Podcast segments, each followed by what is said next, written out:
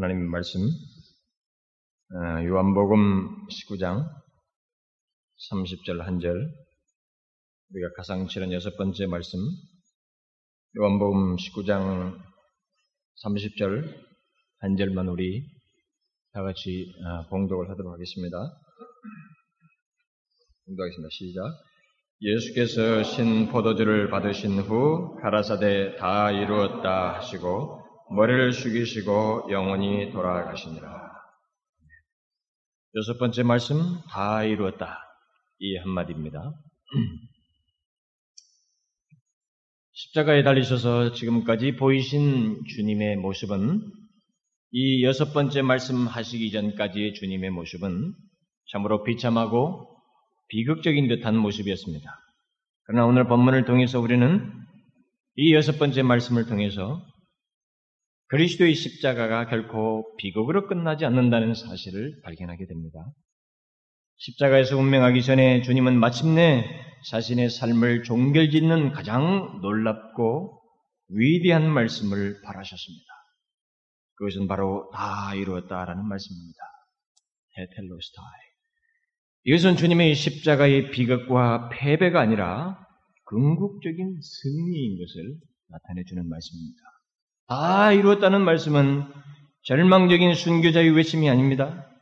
그것은 단순히 고통이 끝났다는 안도의 외침도 아닙니다. 생명이 기진하여서 아주 생각, 아무런 생각도 없이 내뱉은 자포자기식의 말도 아닙니다. 이것은 세상을 구원하시는 구세주께서 하시는 너무나도 많은 내용을 담고 있는 육중한 말씀입니다.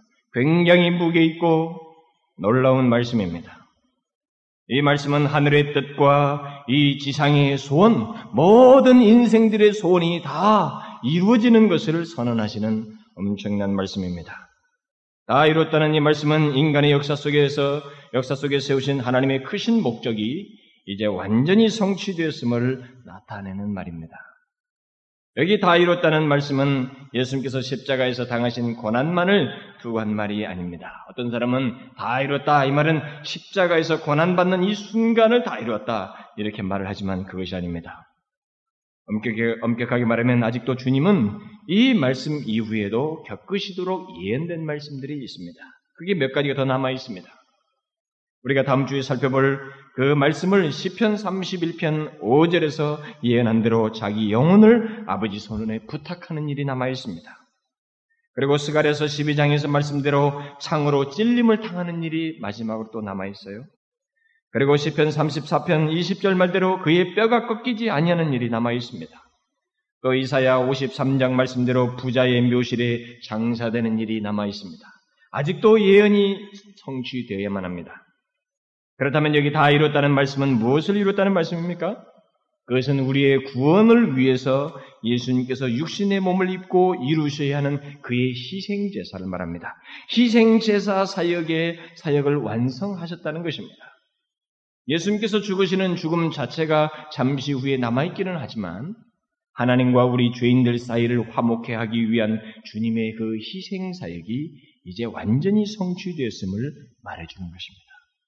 이 말씀을 하시기 바로 직전에 주님은 성경을 이루시기 위해서 마지막 그가 당해야 하는 고난의 마지막 코스를 이루시기 위해서 내가 목마르다라고 하셨고 사람들은 일종의 마취 효과를 내는 몰락을 탄신 포도주를 그의 입에 대심으로 인해서 마지막 고난의 쓴 잔을 마시고 그것을 마신 후에 다 이루었다. 그것을 입에 대신 후에 다 이루었다고 즉시 말씀하셨어요. 그러면 구체적으로 무엇을 다 이뤘다는 것입니까? 우리가 이것을 알기 위해서 먼저 이 다뤘, 다 이뤘다는 단어가 다른 성경에서 어떻게 다르게 번역됐는가를 보면 좋은 하나의 그, 이, 이 다 이뤘다는 말을 설명하는데 좋은 자료가 됩니다. 성경에 보면 이 다 이뤘다라고 하는 텔레오라는 이 헬란 말을 똑같이 사용됐음에도 불구하고 각각 다른 의미로 번역을 해놨습니다. 결국 이 다른 번역들이 다 이뤘다는 말에 포함하는 어떤 내용을 설명해주는 아주 중요한 자료가 됩니다. 마태복음 11장에 보면은 다 이뤘다는 이 그 말에 사용된 이 단어가 마치다라는 말로 번역되어 있습니다. 예수님께서 열두 제자에게 명하기를 마치시고 마치다라는 뜻으로 번역됐어요. 또 마태복음 17장에 보면 세금을 내는 것과 관련해서 너희 선생이 반세기를 내지 아니하였느냐 해서 내다 지불하다라는 뜻으로 번역됐습니다. 또 누가 보면 2장에 보면 주의 율법을 쫓아 모든 일을 필하고라고 함으로 해서 이 다이뤘다는 말을 필하다 율법을 피한, 필하다라는 뜻으로 번역이 됐습니다. 누가 보면 또 18장에 보면은 선지자들로 기록된 모든 것이 인자에게 응하리라. 라고 함으로 인해서 응하다라는 말로 번역됐습니다. 똑같은 단어인데 네 가지의 다른 번역을 했습니다. 결국 뭐냐면 이 다이롭다는 말이 포함하고 있는 이 다양한 의미를 이렇게 묘사해 준 것입니다. 이렇게 다양하게 번역된 것을 통해서 우리는 여기 다이롭다는 말이 포함하는 것이 무엇인지를 더 상세하게 설명할 수 있다는 것입니다.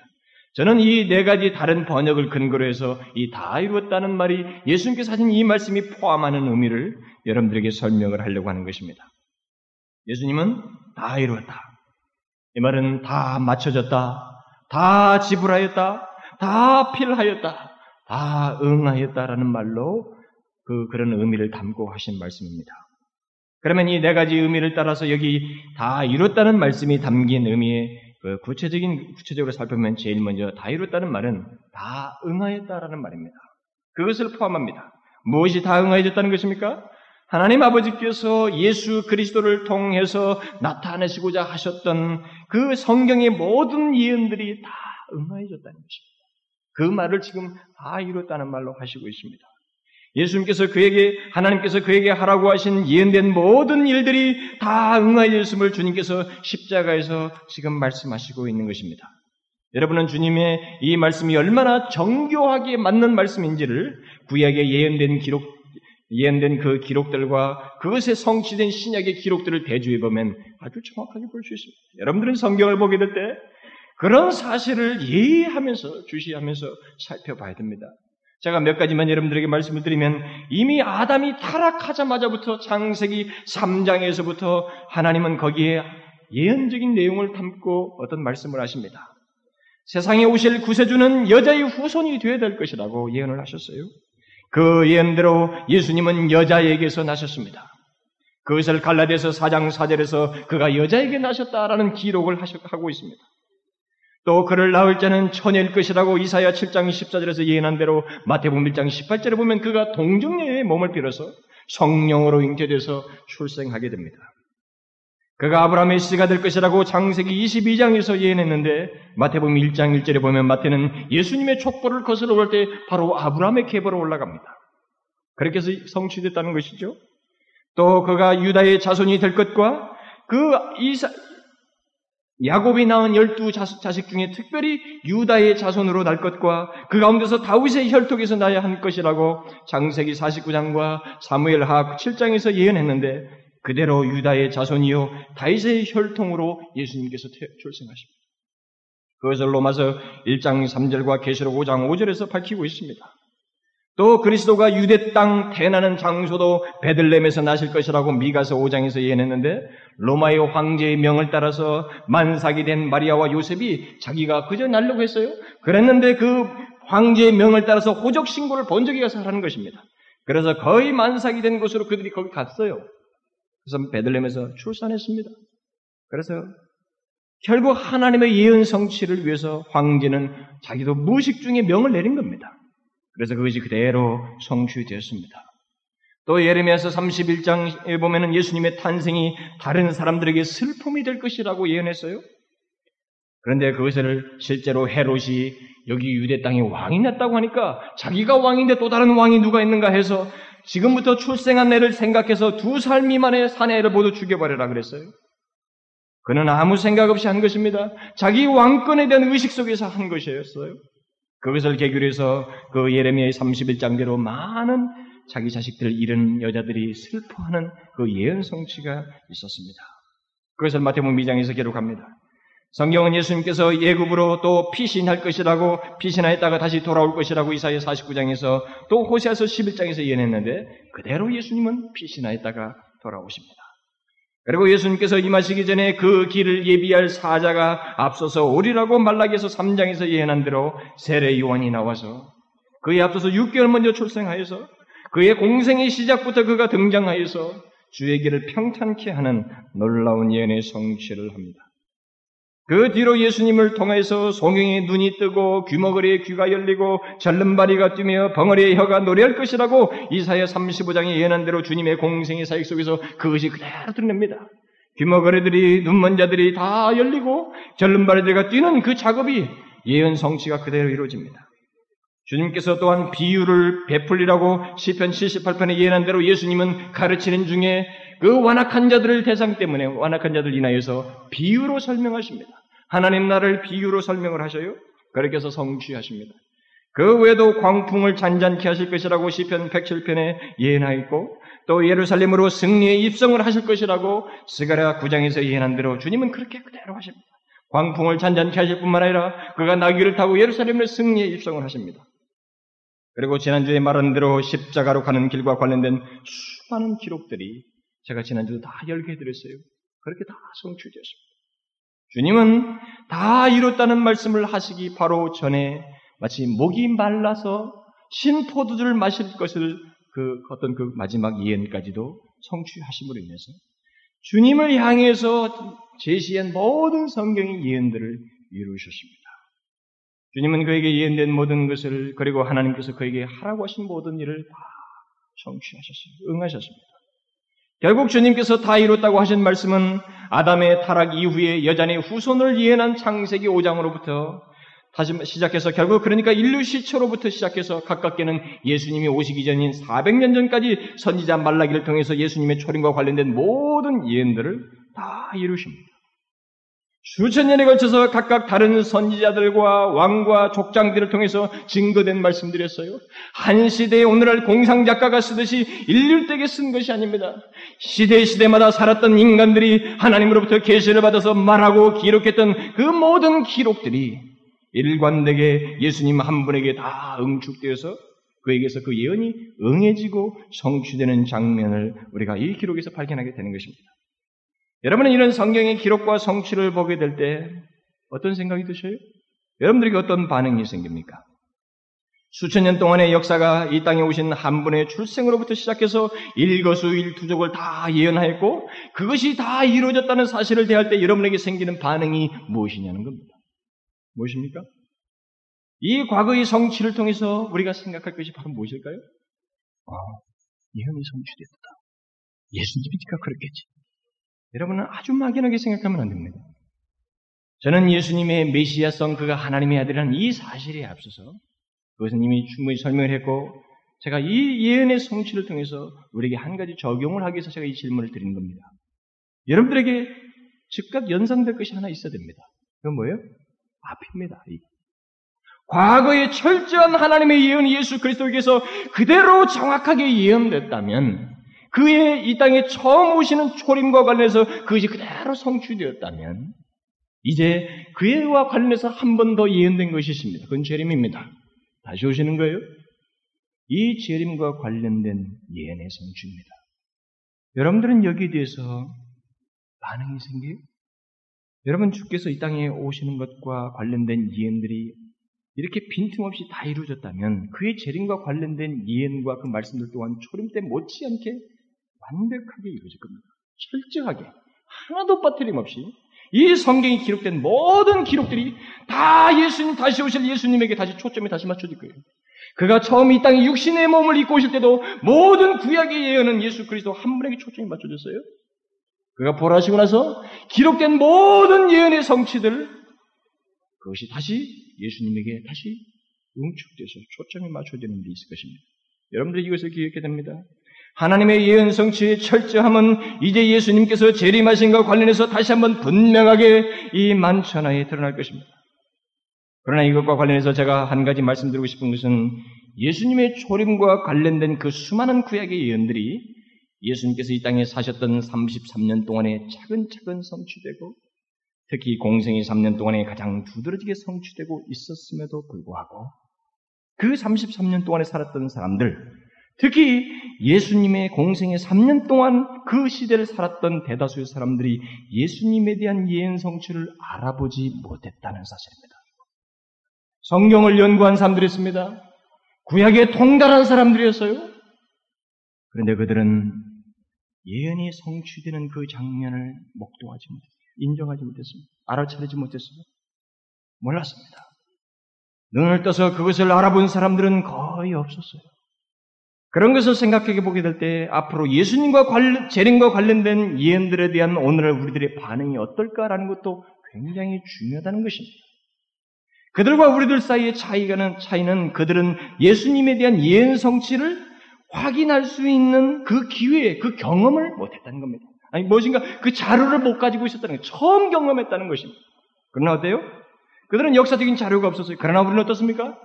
예수님에게 향해서 예언된 것이 다 성취된 역사적 증거, 그 다음에 자료, 모든 것을 다 가지고 있습니다. 우리는요? 우리는 모두 구약의 예언들이 예수님에게 완전히 성취됐다는 사실을 잘 알 수 있는 자료를 가지고 있고 듣고 있고 알고 있습니다. 그렇다면 재림에 대한 예언들을 바라보는 우리들의 반응은 무엇이어야 하겠느냐? 한 가지밖에 없습니다. 구덩이가 있는 줄 알면서 그곳으로 가서 빠질 멍청이는 이 세상에 아무도 없는 것입니다. 그러므로 우리는 아직도 남아있는 예수님 재림과 관련된 예언의 말씀들에 대해서 의심 없이 잘 분별하여서 그것의 성취를 분명히 깨달아야 한다는 것입니다. 이 말은 예수님께서 어떻게 나타나시고 오신다고 하는 그 현상을 바라보고 있으라는 게 아닙니다. 그것이 실현될 것인지 알 것인지 증명하기 위해서 기다리는 것이 아닙니다.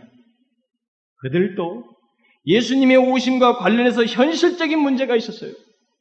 다시 말하면 예수님의 오심을 생각하게 되면 우리는 현실적인 우리의 삶 속에서 어떤 태도가 달라져야 된다는 얘기를 제가 하는 것입니다. 여기서 예언의 성취가 드러나는 것입니다. 이 예언의 재림에 대한 예언을 믿는 사람이면 현재의 삶 속에서 우리가 어떻게 준비된 모습을 살아가는가, 이 기록된 말씀을 근거로 해서 우리가 삶을 어떻게 준비하고 예비하는가가 드러난다는 것입니다. 저는 그것을 저와 여러분이 해야 된다는 것입니다. 예수님에게 과거에 어떻게 이루어진지를 분명히 한다면 우리는 현재 그런 심정과 태도를 가지고 하나님 앞에 삶을 살아야 한다는 것이죠. 저는 우리 시대에도 예수님께서 그의 재림과 관련해서 하셨던 말씀들이 그대로 지금 성취되고 있다고 믿어요. 지금도 성취되어 가고 있습니다. 그 증거들을 적게나마 우리도 현재 발견할 수 있는 것입니다. 주의 오심 이전에 있어야 할 모든 것들을 말씀하셨는데 그대로 있어요. 사도행전 초기에서 나타나던 교회의 탄생 때의 모습과 오늘날의 교회의 모습은 판이하게 다릅니다. 오늘날의 교회는 무척이나 더럽습니다. 싸웁니다. 철저하게 인간적입니다. 규모는 크고 사람은 복적복적거려도 초대교회에서 있었던 그 놀라운 역사가 없어요. 성경은 예언했습니다. 주의 오시기 이전에 교회 안에 그런 일이 있을 것이라고 그랬어요. 사랑이 식어지고 그들의 인간적인 냄새를 풍길 거라고 그랬습니다. 우리는 예언이 성취되고 있어요. 이것을 통해서 우리는 하나님 앞에 우리의 신앙, 이 분위기에 젖, 젖는 것이 아니라 이 분위기 속에서 우리의 신앙을 어떻게 가져야 되는지를 재림의 예언과 관련해서 지금 드러나는 증거를 통해서 우리 자신을 겸비해야 된다는 것입니다. 예수님의 초림에 관한 말씀을 보고 주님을 온전히 믿지 않고 깨어서 그의 재림을 예비하지 않는 자는 참으로 그의 손에 보물을 주어도 그것이 보물인지를 알지 못하고 내어버리는 어리석은 사람과 똑같은 것입니다. 똑같은 거예요. 저는 충분히 인정만도 얘기했어요. 몇 개나마 예언의 성취가 어떻게 되는지를 말씀을 드렸습니다. 주님은 십자가에서 다 이뤘다고 말씀하셨어요. 다시 말하면 자신을 두고 예언한 모든 말씀들, 특히 희생과 관련된 모든 예언들이 다 이루어졌다고 말씀했습니다. 우리는 예수님께서 다 이뤘다는 말씀 속에 포함된 것 중에 무엇보다도 구약에서 가장 흔하게 나타나는 희생 제사들과 각종 상징들을 기억해야 됩니다. 우리가 이것을 생각해야 될 때, 여러분은 구약의 복잡한 희생 제사들과 구약을 펴보면 읽기가 힘들어요. 우리 여러분 중에는 성경을 쓰신 분도 있지만 쓰시면서 참 힘들었던 부분이 바로 그런 부분일 수도 있을 거예요. 구약에 보면 복잡한 희생제사들과 그 희생제사에 사용된 여러 방식들, 그리고 그 희생제사를 드리는 것과 관련된 각종 물건들, 무슨 하나님이 다 명령해요. 뭐다 뭘 만들고 그 앞에는 물고 물두 명을 어떻게 두고 물건까지 하나님이 지시합니다. 그리고 그 짐승의 피를 가지고 하나님께서 나아가는 방식들, 그런 것에 대해서 여러분들은 별 생각 없이 그냥 그를 읽고 지나갔을지 모릅니다만 이 모든 것들은 굉장히 중요한 진리와 함께 예수님의 죽으심을 예표하는 것입니다. 이건 잘 알아야 됩니다. 구약의 모든 희생 제사들에서 가장 핵심적으로 알아야 할 한 가지가 있다면 그런 것들을 통해서 그 희생 제사가 왜 있었는가? 아, 복잡하네. 이렇게 생각하면 그 복잡한 곳 속에서 그리스도를 봐야 됩니다. 그 희생제사 속에서 제가 다 설명할 수 있는 두 가지를 뽑으라면 하나는 이 희생제사는 죄 때문에 있었던 겁니다. 죄 때문에 그것이 행해져만 있어요. 복잡한 그 구조, 희생제사의 방식에 따라서 짐승을 잡고 거기서 하는 이 모든 예식이 바로 죄 때문에 있어야 했습니다. 그리고 그 죄로 인하여서 반드시 피 흘림이 있어야 했습니다. 죄와 피 흘림이에요? 그것을 여러분들이 아셔야 됩니다. 여러분은 구약성경에서 무수히 흘려지는 짐승의 피에 관한 기록들을 보게 될 것입니다. 인류 시초부터 사람들은 송아지에서부터 비둘기까지 다양한 짐승들의 피를 통한 희생제사를 드렸습니다. 아담에게 가죽옷이 입혀진 것을 비로부터 시작해서 그의 아들 아벨이 어린 양을 드렸어요. 노아와 아브람과 이삭과 야곱 그리고 모든 시대마다 재단의 짐승을 잡아 제사하더됨으로 인해서 그 한 가지를 분명히 드러냈습니다. 그것은 인간의 죄와 그 죄로 인한 짐승의 피 흘림. 이것을 계속 반복했어요. 인류 시초부터 반복했습니다.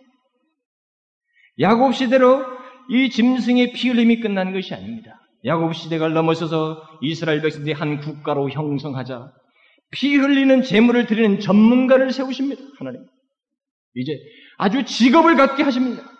그것을 점점점 수적으로 늘어나서 마침내는 제사를 위한 임명된 사람들을 세우십니다. 아론과 대제사장들은 피를 흘리고 복장을 어떻게 하고 얼마나 겸비하고 청결하게 그거 들어오기 전에 목욕 다 하고 며칠부터 모든 관계를 스톱하고 부부 관계 스톱하고 하나님 앞에 들어오게 합니다.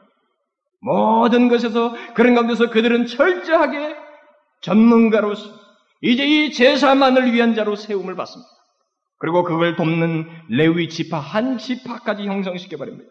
12개 지파 중에 한 부족을 이것만 돕는 일로 세우십니다. 그래서 그들은 특별한 절기 때마다 그 많은 재물을 하나님께 바칩니다. 굉장히 많이 죽여요. 특별한 절기. 수많은 피를 듭니다. 또 날마다 저녁마다 어린 양을 바치는 일을 그들이 했어요. 황소와 수염소가 피 흘리는 일이 구약 역사의 줄기체결입니다. 구약은요. 우리는 스토리처럼 있지만 그 밑에 이 모든 것 보면 피입니다. 피. 피 흘림이. 인간의 죄와 피 흘림이. 다 보십시오. 두 가지로 있어요. 대제사장들은 죄, 인간의 죄를 속죄하기 위해서 속죄소에 들어와서 피 흘린, 뿌리는 일을 계속했습니다.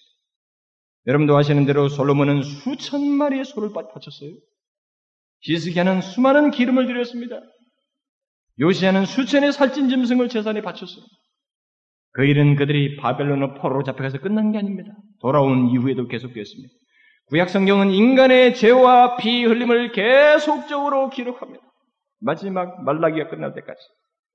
어떤 특별한 일이 없는 한 죄 지은 인간들은 그 일을 계속 해야만 했습니다. 그러나 여러분, 그 모든 구약의 희생자들 속에 있는 각종 상징들과 피 흘림이 끝나는 일이 마침내 있게 됐다는 것입니다. 여러분이 우리가 구약을 안 살아봐서 그렇죠. 그 구약에 그렇게 피 흘리는 역사가 진척되다가 다 끝나는 시점이 있었습니다. 그것은 바로 그 모든 상징을 실현한 실물이신 예수 그리스도께서 십자가에 죽으심으로써 끝나버립니다. 여러분과 제가 그걸 지금 안 하고 있어요. 예수님 때문에요. 바로 예수님께서 십자가에서 그 모든 희생제사의 상징과 모형을 자신 안에서 다 이루심으로 끝마쳤기 때문에 우리가 그걸 하지 않고 있는 것입니다. 한마디로 십자가는 구약에서 짐승의 피를 드렸던 재단입니다. 바로 그 재단이에요. 짐승을 쪼개서 피 흘리겠다는 바로 그 재단입니다. 그리고 십자가에 달린 주님의 몸과 영혼은 그 재단 안에 드린 재물입니다. 예수님의 몸은 재물이었어요. 그리고 구약에서 제물을 드렸던 제사장이 있었는데 예수님께서 스스로 제물을 드리는 그 바로 제사장이 되십니다. 되셨어요.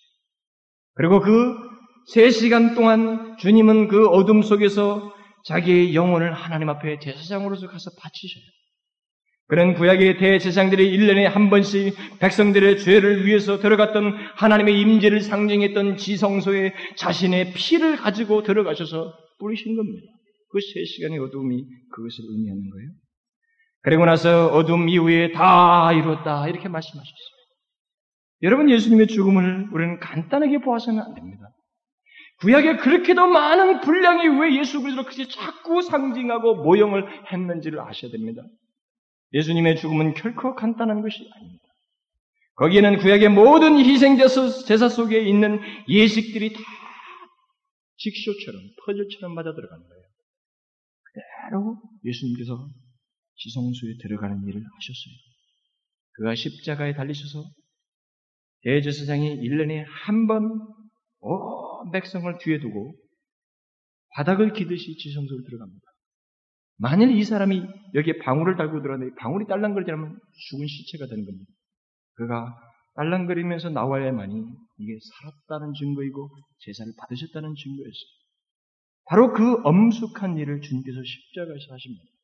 우리의 모든 죄를 지고 그 죄에 대한 대가로서 흘린 자기의 피를 가지고 주의 그 지성소의 엄숙한 가운데 들어가셔서 그는 세 시간 동안 철저하게 이 제사를 드리시고 다 이뤘다. 이렇게 하신 거예요. 엄청난 일이었어요.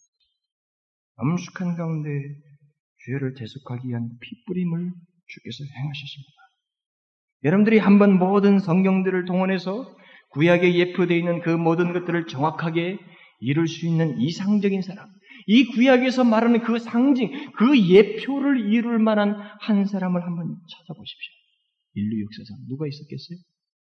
모세보다도 뛰어난 선지자에만 하고, 여우수보다도 뛰어난 전사에만 하고, 대제사장 아름보다도 더 탁월하고 순결해야만 하고, 다윗왕 같은 왕보다 더욱 완전한 왕이야만 하며, 솔로몬보다도 더 지혜롭고 큰 왕인 사람, 그뿐만 아니라 죽임을 당하는 동시에 어린 양이면서도 구약에서 죽이지 않고 머리에 안수하여 광야로 내보냈던 속죄양과 같은 그런 존재.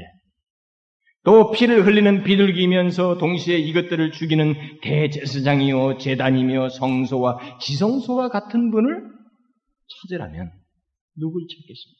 이 역사에. 이런 예표들에 걸맞는 사람이 누구이겠어요? 제사장이면서 동시에 제사장에 의해서 죽임당하는 어린 양과 같은 분이 이 세상에 누구이겠습니까? 그렇게 모든 것이 맞아서 성취될 수 있는 분은 이 세상에 없었습니다. 없습니다. 오직 이 모든 것을 이루시기에 합당하시고 우리를 구원하시기에 완전한 분, 참 하나님이시요 참 사람이신 예수 그리스도 한 분밖에 없었습니다. 그분밖에 없어요. 그래서 여러분 찬송가에 보면 속죄에 대한 찬송이 있죠. 예수의 피, 임마누엘 피로다. 이 찬송이 의미 없는 찬송이 아닙니다. 다 이런 이해가 있었던 작가들의 감동이 서려 나온 찬송이에요. 그분밖에 없습니다. 여러분 여기 다 이뤘다는 말은 참으로 굉장한 말입니다. 그리고 그 말씀을 하실 수 있는 분은 이 세상에 한 분밖에 없어요. 예수 그리스도밖에 없습니다. 여러분 우리의 구원을 위해서 하나님께서 정하신 모든 예언을 예수님께서 다 응하셨다는 사실을 그리고 하나도 빠뜨리지 않고 다 이루셨다는 이 사실이 얼마나 놀랍고 영광스러운지를 아셔야 됩니다. 바로 이것 때문에 우리는 매일 피 흘리는 제사를 드릴 필요가 없습니다. 우리는 여러분들이 예배당에 오지만 하나님을 믿기 위해서 나오지만 피를 드리지는 않습니다. 우리는 지금 우리가 지금 드리는 예배는 그것을 감사하여서 드리는 감사와 헌신의 예배입니다. 네? 그 결과에 따른 예배예요. 주님께서 다 이루셨어요. 다 응하셨습니다. 그 다음 여기 다 이뤘다는 말은 다 내었다, 다 지불하였다는 말을 포함합니다. 그래서 무엇을 다 내었다는 것입니까? 주님께서 우리의 구속을 위한 대가를 다 지불하였다는 말입니다. 여러분은 죄가 대가를 요구한다는 사실 아십니까? 죄는 철저한 대가를 요구합니다. 대가 없이 죄가 사해질 수가 없습니다. 죄는 오직 한 가지밖에 모릅니다. 죄는 오직 한 가지만을 요구합니다. 그것을 성경이 응축해서 말하기를 죄의 싹은 사망이라고 했어요. 사망입니다. 여러분과 제가 그렇게도 흔하게 짓는 죄는 반드시 싹을 요구합니다. 이 땅에 태어난 인간이면 누구든지 자기의 죄에 대한 싹을 지불해야 됩니다. 그런데 죄가 요구하는 싹은 결코 가벼운 게 아닙니다. 우리가 가지고 있는 것 중에 가장 귀한 것, 또 우리가 가진 것 중에 오직 하나밖에 없는 것, 그리고 우리가 한 번밖에 누릴 수 없는 것, 바로 그 생명을 달라고 합니다. 생명을 요구해요, 죄가.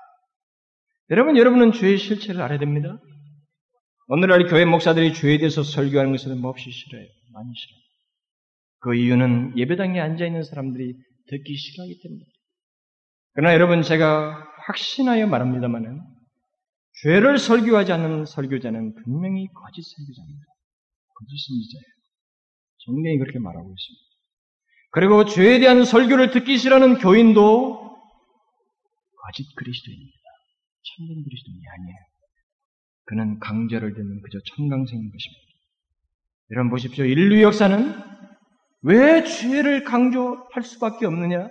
왜 죄를 설교할 수밖에 없느냐? 왜 죄를 말할 수밖에 없느냐는 것은 인류 역사는 죄로 시작해서 그 죄를 해결하기 위해서 하나님의 아들이 오셔서 십자가에 죽으셔야만 했고, 그리고 하나님의 아들께서 죄 때문에 죽으셔, 죽으셔서 그래서 싸우고 씨름해야 하기 때문에 죄를 설교하지 않고 죄를 말하지 않는다는 것은 성경의 전반을 빗나가는 것입니다. 그래서 성경은 죄와 싸우되 피 흘리기까지 싸울 것을 예수 그리스도의 십자가를 예를 들어서 우리에게 말하는 것입니다. 성경은 죄에 대한 기록으로 가득 차 있습니다. 그것과 싸워야 되는 거예요. 죄는 엄청난 것입니다. 죄는 삭스를 요구하는데 우리의 최고를 요구하고 우리의 유일한 것을 요구합니다. 바로 생명을 요구해요. 죄, 그래서 죄의 삭스는 사망이라는 이 말을 한 것입니다.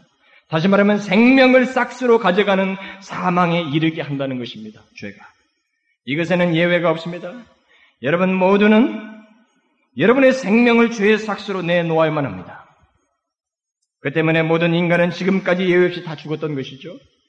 우리 모두는 그 죄를 가진 자들입니다. 우리의 죄를 없이 하지 않는 한 우리 모두는 예외 없이 그 죄가 요구하는 대가를 지불해야 합니다. 그런데 오직 오직 유일한 자기를 가지신 분 하나님의 아들 예수 그리스도. 점도 없고 흠도 없이 완전하신 예수 그리스도께서 십자가 십자가에서 그같이 막강한 대가를 요구하는 그같이 막강한 우리들의 죄를 없애시기 위해서 그 죄가 요구하는 대가를 다 지불하셨어요. 지금 다 이뤘다는 말은 바로 그 말입니다. 바로 주님의 십자가의 죽으심이 죄가 요구하는 대가의 절정을 보여준 겁니다. 일단 주님이 우리의 죄를 짊어진 한 예외 없이 그분도 그 짊어진 죄가 요구하는 대가 죽음을 맛보셔야만 했습니다. 죽으실 수 없는 분이에요. 그는 하나님이십니다. 죽음을 맛볼 수 없는 분이에요. 그렇지만 죄가 요구하는 이 원칙을 빗나가지 않으셨습니다. 그러면 우리는 죄를 기억해야 됩니다. 죄를 짊어진 예수님도 예외가 아니었다는 것을 기억해야 됩니다. 거긴 변칙이 없어요. 죄는 오직 한 가지밖에 모릅니다. 바로 죽음이라는 것이죠. 죽음이라는 대가예요. 주님께서 바로 그 죄의 대가를 지불하심으로 그 죄로부터 우리를 자유케 하신 것입니다. 우리의 죄가 우리에게 요구하는 대가는 주님께서 대신 지불하심으로 성량되었어요. 성량되었어요. 이런 사실을 할 때 그리스도인들은 참으로 복 있는 사람입니다. 이 죽음을 맛보지 않는다는 거죠. 그리스도인이 육신의 장막을 벗는 우리가 호흡이 끊어지는 그것을 잠잔다고 묘사하지 그것은 한 스테이지의 상향을 말하지 죽는다고 말하지 않습니다. 그런 맥락에서 볼 때 죽음을 대신 당하시고 죽음을 맛보게 하지 않는 그 그리스도인들은 참으로 복이 있어요. 정말 복이 있어요. 그리스도인들은 복이 있어요. 여러분들이 정령 그리스도를 믿으신다면 여러분은 죄가 요구하는 싹스를 낼 필요가 없습니다. 지금 주님께서 다 이뤘다고 말씀하셨기 때문에 그래요. 이 복을 어떻게 헤아릴 수 있겠어요? 그래서 어떤 찬송가 작가는 내가 받은 복을 세어보아라 이렇게 말한 겁니다. 한번 세어보세요. 셀 수가 없습니다. 셀 수가 없어요. 그 다음 또 여기 다 이뤘다는 말씀은 다 마쳤다는 의미를 포함합니다. 무엇을 다 마쳤다는 것입니까? 우리의 죄와 죄의 책임을 우리에게서 옮기신 일을 다 마쳤다는 것입니다. 결국 같은 맥락이 되겠습니다만은 주님은 십자가에서 그를 믿는 우리들의 죄와 죄의 책임을 자신에게 옮기워서 감당하셨다는 것입니다. 이사야 53장에 기록하기를 우리는 다 양 같아서 그릇 행하여 각기 제 길로 갔거늘 여호와께서는 우리 무리의 죄악을 그에게 담당시키셨다. 여기 무엇이라고 말하고 있습니까? 우리의 죄악을 그에게 담당시키셨어요. 한 사람은 죄가 없어지고 한 사람에게는 죄가 있어지는 일을 주께서 하셨다는 것입니다. 만일 하나님께서 우리의 모든 죄악을 그리스도에게 담당시키셨다면 더 이상 그 죄악은 우리에게 있지 아니하다는 것입니다. 여러분, 여러분의 정령 그리스도를 믿으시면 하나님께서 여러분의 죄악을 십자가에 달리신 그리스도에게 다 옮기셨다는 사실을 믿으세요? 믿습니까? 난 여러분들에게서 별로 믿어 보이지가 않아요. 사실 저는 제가 언젠가도 그랬지만 여러분에게 부흥사 되면 믿습니까? 할렐루야 잘 못해요 제가 인위성을 가질까봐 여러분들이 진심의 고백을 묻는 겁니다. 예수 그리스도께 옮기셨어요? 실제로 여러분들 제가 그렇게 옮겼다고 믿고 있어요? 그게 예수 믿는 건데 그걸 믿고 있느냐는 거예요. 물론 우리 안에 죄가 있습니다. 이것은 우리가 완성될 하나님 나라에 들어갈 때까지 우리 속에 남아 있을 거예요. 그러나 그리스도의 십자가를 보십시오. 그리고 그가 거기서 죄를 짊어지고 달리셔서 당하신 고난을 한번 보십시오. 또 마침내 그가 그것을 다 짊어지신 다음에 다 이뤘다고 말씀하시는 것을 한번 기억해 보십시오. 주님은 우리의 죄에 대한 책임을 지신 겁니다. 그는 죄가 없으셨는데 그 일을 하셨어요. 누구의 죄입니까? 누구의 죄요? 우리 죄. 우리 죄가 전가된 거예요. 여러분이 그리스도인이면 여러분의 죄는 전가된 것입니다. 죄는 우리가 지었는데 그 책임이 그리스도에게 다 전가되어서 그가 고통을 받으시고 그 죄의 책임을 감당하는 일을 다 마치셨습니다. 바로 그런 의미에서 다 이뤘다는 말씀하신 것입니다. 여러분 하나님께서 우리의 죄를 그리스도에게 옮기셨다는 것은 결국 우리가 지은 죄의 책임, 죄로 인해서 내려져야 할 심판과 형벌을 그에게 옮기셨다는 것을 의미합니다. 이제 우리는 더 이상 죄의 책임이나 형벌이 없게 돼요. 우리는 죄를 더 이상 그 죄로 인한 어떤 결과를 받을 필요가 없게 됐습니다. 예수님께서 우리의 모든 죄를 가져다가 다 걸머지셨기 때문에 그래요. 여러분들에게는 퀘션이 있을 수 있어요? 과거의 사건인데 어떻게 지금 현재 예수를 믿는 나의 죄가 저는 언젠가 여기서 설명할 수 있는 기회가 있을지 모릅니다만 주님의 일은 시공간성입니다. 공간성을 초월합니다. 영원성이에요. 주님은 이미 구원하실 자를 예정하시고 오셨고 그 예정된 자를 위해서 역사적인 사건에서 보이시며 이 사건을 기점으로 해서 과거와 미래에 있을 모든 하나님의 백성들의 죄를 걸머지시고 그가 다 이루신 겁니다. 이걸 아셔야 돼요. 여러분과 제가 가지고 있는 이 지상적인 물리적인 사고방식을 가지고는 도무지 이해가 되지 않는 일입니다. 다 이뤘다는 것은 우리의 죄가 주는 모든 결과까지 끝내버리셨다는 것입니다. 저는 바로 이 같은 십자가의 메시지를 반복적으로 전하는 것에 대해서 조금도 지루하지 않아요. 조금도 지루하지 않습니다. 왜냐하면 바로 이것만큼은 굿뉴스가 없기 때문에 그래요. 이것만큼 우리에게 기쁨이 되는 소식이 없기 때문에 그렇습니다. 여러분이 지금까지 경험한 것 중에 가장 홀가분했던 게 무엇입니까? 오랫동안 져왔던 빚을 다 갚았을 때 우리는 참으로 홀가분해요. 빚, 빚, 빚 많이 져본 사람 압니다. 응? 그렇죠? 힘드는 말이죠. 상당히 홀가분합니다. 그러나 그것보다 더 홀가분한 것이 있다면 아마도 몸이 몹시 아팠다가 그 병으로부터 자유하게 됐을 때도 상당히 홀가분합니다. 정말 그 몸 아팠을 때 잠시만 여기서 이탈할 수만 있다면 그런 것이 우리의 욕망이에요. 그런데 그것보다 더 홀가분하고 기쁜 것이 있다면 그것은 물론 죽을 사람이 죽을 사람이 다시 생명을 누리는 것일 겁니다. 시스기야 왕처럼 죽을 병에서 고침받고 생명을 얻게 되는 것일 거예요. 실제로 제가 아는 어떤 사람이 몸이 몸에 나타나는 어떤 증세가 조금 너무 이상해서 검진을 받고 며칠 동안 최종 결과를 기다리면서 불안해하는 사람을 봤어요. 그런데 그 불안해하는 사람에다가 마치 누가 부채질을 하듯이 이런 증세는 암일 것이다. 그러니까 더 불, 불안해가지고 두려워서 검진 결과 받기를 두려워하는 사람을 봤습니다. 그러다가 마침내 그 검진 결과가 몸에 일시적으로 생기는 현상이라는 그 결과를 듣고 나서 그 사람 말이 생을 다시 시작하는 것 같다는 거죠. 생명을 다시 한번 시작하는 것 같다는 거예요. 갑자기 자기 인생에 생기가 생기더라는 겁니다. 죽음을 앞에 두었던 죽은 것으로 생각하였던 그것으로부터 다시 생명을 얻게 되고 그렇게 된다고 할 때 그들에게 생기는 기쁨과 자유함은 상당히 큰 겁니다. 그러나 저는 이 시간 그런 모든 경험을 경험은 오늘 우리 주님께서 여기 다 이뤘다고 하시는 말씀에 비교해 볼 때 지극히 하찮은 것들이라는 겁니다. 왜 그래요? 죄의 책임은 죄의 책임은 육신이 잠시 아픈 것이나 빚, 빚으로 마음이 눌리는 것이나 사람이 죽는 것을 훨씬 넘어서는 더 크고 더 무서운 것이기 때문에 그렇습니다. 이 죄의 책임으로부터 우리가 자유함을 얻는다는 것? 여러분, 죄의 책임은 육신의 고통, 마음의 번민, 사망의 고통을 모두 합쳐도 모자라는 크고 무섭고 막강한 것입니다. 그것은 하나님의 심판에 의한 의해서 사망과 함께 영원의 지옥의 형벌을 요구하는 거예요. 그런데 이런 모든 형벌과 책임을 대신 받고 나를 면제시켰다는 것은 영원히 기억될 은혜. 예? 여러분과 제가 평생 잊지 못할 가슴 벅찬 사건입니다. 이 세상에서, 아니, 영원한 세계에서까지 잊지 못할 은혜가 있다면 바로 우리에게서 죄의 책임이 떠났다는 겁니다. 예수 그리스도를 인하여 이제는 더 이상 우리와 상관이 없게 됐다는 것이에요. 이것보다 더 큰 사건이 있겠어요? 이것보다 더 홀가분한 게 있겠습니까? 저는 없어요. 없다고 믿습니다. 예수님께서 자기에게 다 옮기셔서 끝내셨습니다. 죄와 죄의 책임과 형벌이 더 이상 우리에게 없게 하셨어요. 얼마나 놀라운 복음입니까?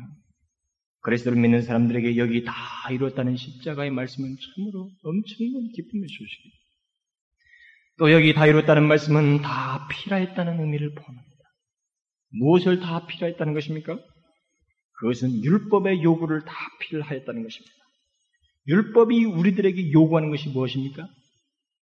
율법은 여러분이 태어나면서부터 말하고 행동하는 모든 것에 대해서 빗나가지 않도록 제시된 법이요 지침입니다. 율법에 대해서 로마서 7장에 기록되기를 율법도 거룩하고 계명도 거룩하며 의로우며 선하도다 그랬어요. 율법에는 문제가 없습니다. 율법은 하나님께서 친히 제정하신 것이기에 당연히 거룩하고 의롭고 선한 것입니다. 그 자체는 문제가 없어요. 문제는 그 율법을 받은 인간입니다. 인간이 하나님으로부터 계명을 받았지만 타락하여서 죄에 빠짐으로 인해서 그 율법을 온전히 지키지 못하였어요. 하나님의 율법을 온전히 지키지 못한 것의 가장 좋은 본보기는 수천 년의 구약 역사입니다. 하나님의 명령과 계명과 율법을 인간은 지키지 않았어요. 구약을 보십시오. 철저하게 안 지켰습니다. 그러면 인간이 지키지 못한다고 해서 그 율법을 폐해야 되겠습니까? 실제로 하나님께서 자신이 제정하신 율법을 폐하셔야 하겠냐는 거예요? 아닙니다. 주님께서 이 땅에 오셔서 하신 말씀이 있어요. 율법이나 선지자나 피해로운 줄로 생각지 말라. 피해로운 것이 아니라 완전케 하려 함이로라. 또 계속해서 진실로 너희기로니 천지가 없어지기 전에는 율법의 1.1핵이라도 반드시 없어지지 않냐고 다 이루리라. 사도 바울도 똑같이 말했습니다. 그런즉 우리가 믿음으로 말미암아 율법을 폐하느냐? 그럴 수 없느니라. 도리어 율법을 굳게 세우느니라 그랬어요. 하나님은 율법을 폐하지 않습니다. 그 말은 그 말은 아직도 율법의 요구를 사람들이 필해야만 한다는 것입니다. 구약 백성들이 완전히 지키지 못했던 율법, 그 율법의 요구에 오늘날 사람들도 응해야 한다는 것입니다. 율법은 현재뿐만 아니라 하나님께서 최후 심판하실 때도 모든 사람들에게 그것을 지켰는지를 따져 묻고 그것에 따라서 판단을 내리시는 판결 근거로 삼으십니다. 여러분과 저도 근본적으로는 구약 백성들과 다를 바 없이 율법의 요구를 그대로 받게 되어 있습니다. 그런데 한 가지 차이가 있다면 그것은 그 율법의 요구를 우리 스스로 피라는 것이 아니라는 것입니다. 그리스도인들은. 우리 스스로는 연약하여서 다 지킬 수 없기 때문에 하나님의 아들 예수 그리스도께서 우리를 위하여 그 율법을 다 필하셨다는 것입니다. 바로 그런 맥락에서 다 이뤘다고 말씀하셨어요. 바로 이것을 로마서 8장에서 바울이 분명히 지적하고 있습니다. 율법이 육신으로 연약하여 할 수 없는 그것을 하나님은 하시나니 곧 죄를 인하여 자기 아들을 죄 있는 육신의 모양으로 보내어 육신의 죄를 정하사 우리에게 율법의 요구를 이루어지게 하려 하십니다. 우리에게 요구돼야 할 율법의 요구를 다 이루시기 위해서 율법이 요구하는 것을 주님께서 육신의 몸을 입고 다 받으셨다는 나는 여기 있어요. 주님이 이 앞에 계셔. 율법의 요구에 모든 화살을 다 받으셨다는 것입니다. 타락하여서 본성적으로 죄를 지을 수밖에 없는 우리, 완전히 율법을 지키기에는 한없이 연약한 우리를 위해서 하나님께서 그의 아들 예수 그리스도를 육신의 모양으로 보내어서 우리에게 요구되는 율법의 요구를 다 필하셨다는 것입니다. 여러분 중에는 이 말씀이 무슨 말씀인지 별로 귀담아 듣지 않은 사람이 있을지 모르겠어요. 그리고 그런 것을, 그런 것은 몰라도 좋다. 구원이면 좋하다. 율법 얘기만 하면 그런 생각하는 사람들이 있어요. 구원이면 좋하다. 그저 예수 믿고 천국 가면 그만이다라고 말하는 사람이 혹 있을지 모르겠습니다만 바로 이 말씀이 구원을 얘기하는 겁니다. 여러분은 설교 중에 이야기거리나 간증이나 솔깃한 건강 강좌 같은 말거리를 듣기를 좋아하고 그런 것들을 듣고 몇 번 웃으면은 우리는 아, 은혜 받았다. 오늘 마음이 참 편했어. 이렇게 말하기를 좋아해요. 저는 그랬어요. 뭐 황수관 씨가 뭐좀 웃기고 할 때 그, 그분이 크리스천이 아닙니까? 교회를 돌아다니면서 할 때 그걸 또 다 알고 듣고 있는데 또 목사님 그 얘기를 또 다시 리피팅하는 거예요. 설교장에서. 그런 목사님 몇몇 봤어요. 설교장상이 건강 강좌 시간입니까? 우리는 그런 걸 듣고 웃고 말이죠. 은혜 받았다. 마음 편했다 그래. 그 사람은 정상적인 그리스도인이 아닙니다. 성경이 오늘같이 이 율법의 문제를 왜 이렇게 강조하는지 아셔야 됩니다. 우리는 왜 이런 것이 강조되고 있는지를 알아야 됩니다. 이런 것을 주님께서 쓰셨을 때는 몰라서는 안 된다는 거예요, 우리에게. 만약 여러분이 여기서 여러분에게 요구되는 율법의 요구를 주님께서 대신 필하셨다는 것을 알지 못하거나 그것을 믿지 못하거나 거기에 해당되지 않는다면 여러분이 알고 있는 구원은 후에 비참한 결과를 가져올 것입니다. 여러분들이 알고 있는 구원은 가짜가 될 거예요. 왜 그래요? 하나님의 심판석에서 하나님의 율법은 이 땅에서의 여러분의 일거수일투족을 다 따져서 정죄하고 심판으로 내어모는 무서운 도구가 될 것이기 때문에 그랬습니다. 구원이 무엇입니까? 그 의미 중에 하나는 율법의 요구에서 벗어나는 거예요. 예? 하나님께서는 율법을 폐하지 않으셨습니다. 그 대신 그를 믿는 자들 위해서 예수 그리스도께서 이 땅을 이 땅에 보내셔서 모든 율법의 요구를 그에게 필하게 하시고 그로 말미암아서 우리로 하여금 율법의 요구로부터 제외시킨 것입니다. 면제시킨 거예요. 이제 여러분과 저에게 하나님의 율법은 정죄하고 심판하며 저주하게 되는 그런 도구가 아니라는 것입니다. 아직도 예수를 믿지 않는 자들에게는 하나님의 율법이 그렇게 역사합니다. 그들에게는 여전히 하나님의 율법은 정죄하고 심판하고 저주에 이르게 하는 무서운 도구로 존재하고 있습니다. 그러나 여러분과 저는 아니에요. 그리스도의 십자가를 믿고 그리스도를 믿는 사람에게는 아닙니다. 그것은 바로 예수 그리스도께서 십자가에서 우리에게 있어야 할 율법의 요구를 다 이루셨기 때문에 그렇습니다. 그걸 믿으셔요? 율법의 요구를 따라 여러분에게 내려져야 할 저주가 사라진 것을 믿느냐는 것입니다. 그게 구원이에요? 갈라디아서 3장에서 분명히 이것을 지적하고 있습니다.